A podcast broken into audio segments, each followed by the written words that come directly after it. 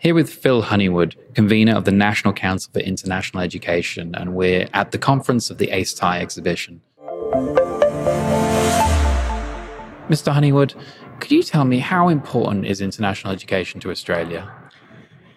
International education, Philip, is Australia's fourth largest industry after coal, iron ore, and now LNG. So we like to think that our industry actually provides a real value add compared to just taking stuff out of the ground and putting on boats and sending it overseas. Mm. Um, crucially, it's also an amazing soft power mm. industry. So it's not just about making money out of international students and the parents investing heavily in their children's future by coming to Australia. Mm. It's also very much about ensuring that Australia is better understood by young people from many different countries coming here.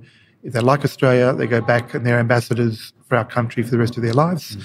And uh, I think that's a really important uh, attribute, quite apart from being a money making industry. Mm. Could you take me through some of your previous work when you were in government in relation to education? Sure.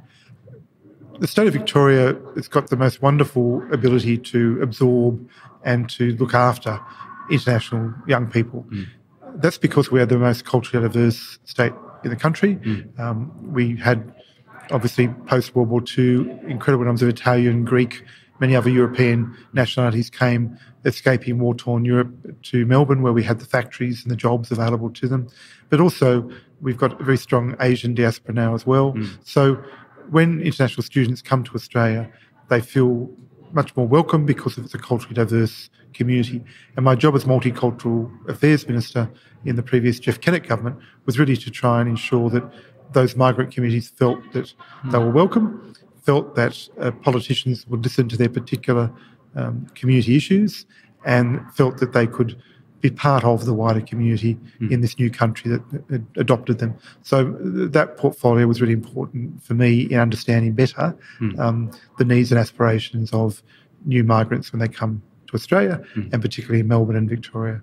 And then happily, I also had higher education and training. So I was responsible for our eight universities in Victoria mm. in terms of regulations and legislation, and for apprenticeships in the TAFE system, um, so, yeah, it's a wonderful. When I decided to retire from politics in 2006, mm. you put multicultural affairs and education together, yeah. and you've got international education. Oh, wonderful. Yeah. I mean, I'm a graduate of Swinburne University, I did my master's in entrepreneurship and innovation there. Okay. And I've been seeing the, that was about, I think, five years ago. I finished that now. And I've been seeing the rationalization of offerings in universities and basically their, their core contracts, basically, as we move to MOOCs massively online. Sure courses and things like that.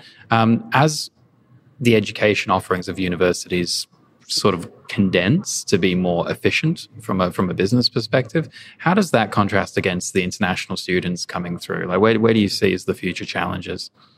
The overwhelming majority of international students who come from China, in particular, are doing business and commerce related courses. Mm.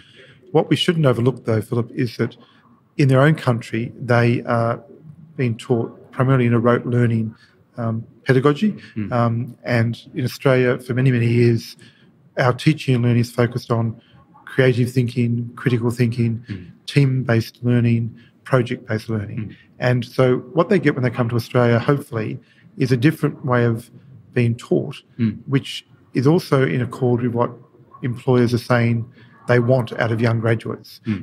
Increasing numbers of employers right around the world, not just in Australia, are saying that they actually want young employees, graduates who can think for themselves, can work in teams, can mm. go from one project to another seamlessly.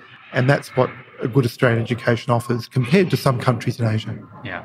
And I mean, I've been noticing that certain universities have been saying that a graduate degree is not actually required anymore to join large tech companies and university aside, just as education as a whole, I think that speaks to exactly what you're talking about there about capacity to, to deal with things. Sure. Look, I mean, International students come to Australia for many, many motivations. It might be to live in a clean, green environment compared to their home country. It might be to explore you know, what young people want to explore. So, if we're going to really put it in a bottle and try and promote it or sell it, mm. it's really about giving them a global citizenship experience. And uh, it doesn't matter whether that's done in a face to face context, whether it's done through getting to know other young Australians um, and working you know, for an IT startup, there's many different ways in which they can maximise the benefits of studying in a country like Australia. And how are you seeing technology be a benefit to the transformation of education? Absolutely. I think whilst there's still very much a role for face to face, because we often forget that by bringing students together on, onto a campus, mm-hmm. It's often not what they learn in the lecture theatre or the classroom, it's what yeah. they learn over a drink in the student union, yeah. um, particularly in my day, that uh, helps the creative juices flow. Mm-hmm. Um, but in terms of technology, yes, we've heard today from Monash University, from Sunny Yang, uh, who's the Vice President International at Monash, how some of our top universities are really using interactive technology, um, and that's what young students are demanding mm-hmm. to see that the investment their parents are making in Australia's top universities is being reflected in the latest teaching aid technology mm. and interactive um, IT platforms that they can maximize their learning from. So, yeah, it's a real, we have a duty of care at the end of the day because their parents are investing so heavily mm. in their future with us to provide the latest, up to date uh, technology that will support the teaching. Uh, pedagogical out- outcome. Yeah. Mm. Are you aware of a lot of Australian universities that are regularly going over to China to look at the latest technology? Because I know, for instance, we have Alibaba here talking about the, the massive AI automation systems that are coming, iFlyTek, things like that when I visit China, I find it fundamentally a, a, generational leap ahead of Australia from a technology integration perspective. So, how does that flow back into how we're educating students about the, yeah. the world, for want of a better term? Well, because we now have 700,000 full fee paying international students in Australia, mm. most of our fairly agile, nimble universities are well aware of the need to try and yeah. keep abreast of global trends. So, be it Monash Uni, Melbourne Uni, Sydney Uni, UNSW, um, uh, not just the group of eight, but also many others like Macquarie University and Deakin University, I know, are examples where they're really, as you say, going to countries like China to see how they can adapt mm. the latest technologies onto their curriculum design back here. Mm. Um, or they're partnering with offshore universities. So they're doing two plus two programs where mm-hmm. um, the student might study two years in their home country at a partner university with an Australian university, then doing the other two years of the degree program here in Australia. Mm. But you can have virtual programs as well. So Monash University have teamed up with University of Warwick mm. in the UK, and they have virtual classrooms between UK-based students and Australian-based Monash students. So mm. there's, there's, many innovative models that are happening. Yeah. yeah. And what are you most excited about for the future of education in Australia? What I'm most excited about is that Australia has moved in my lifetime from being an Anglo Saxon outpost in the Asian corner of the world to being seen by our own region, Indo Pacific region, as being very much a culturally diverse study destination, mm. a culturally diverse um, holiday destination, and a destination in which they can really learn a lot about global citizenship attributes. Yeah, as as a young person, relatively at 36, growing up here, I'm so proud to be able to call this as a base because I'm seeing all these international companies go, well, Absolutely. we're not just a testing ground anymore. Let's make our first international office outside of China in Melbourne, Absolutely. and it's a it's just a really exciting time. Um, Good.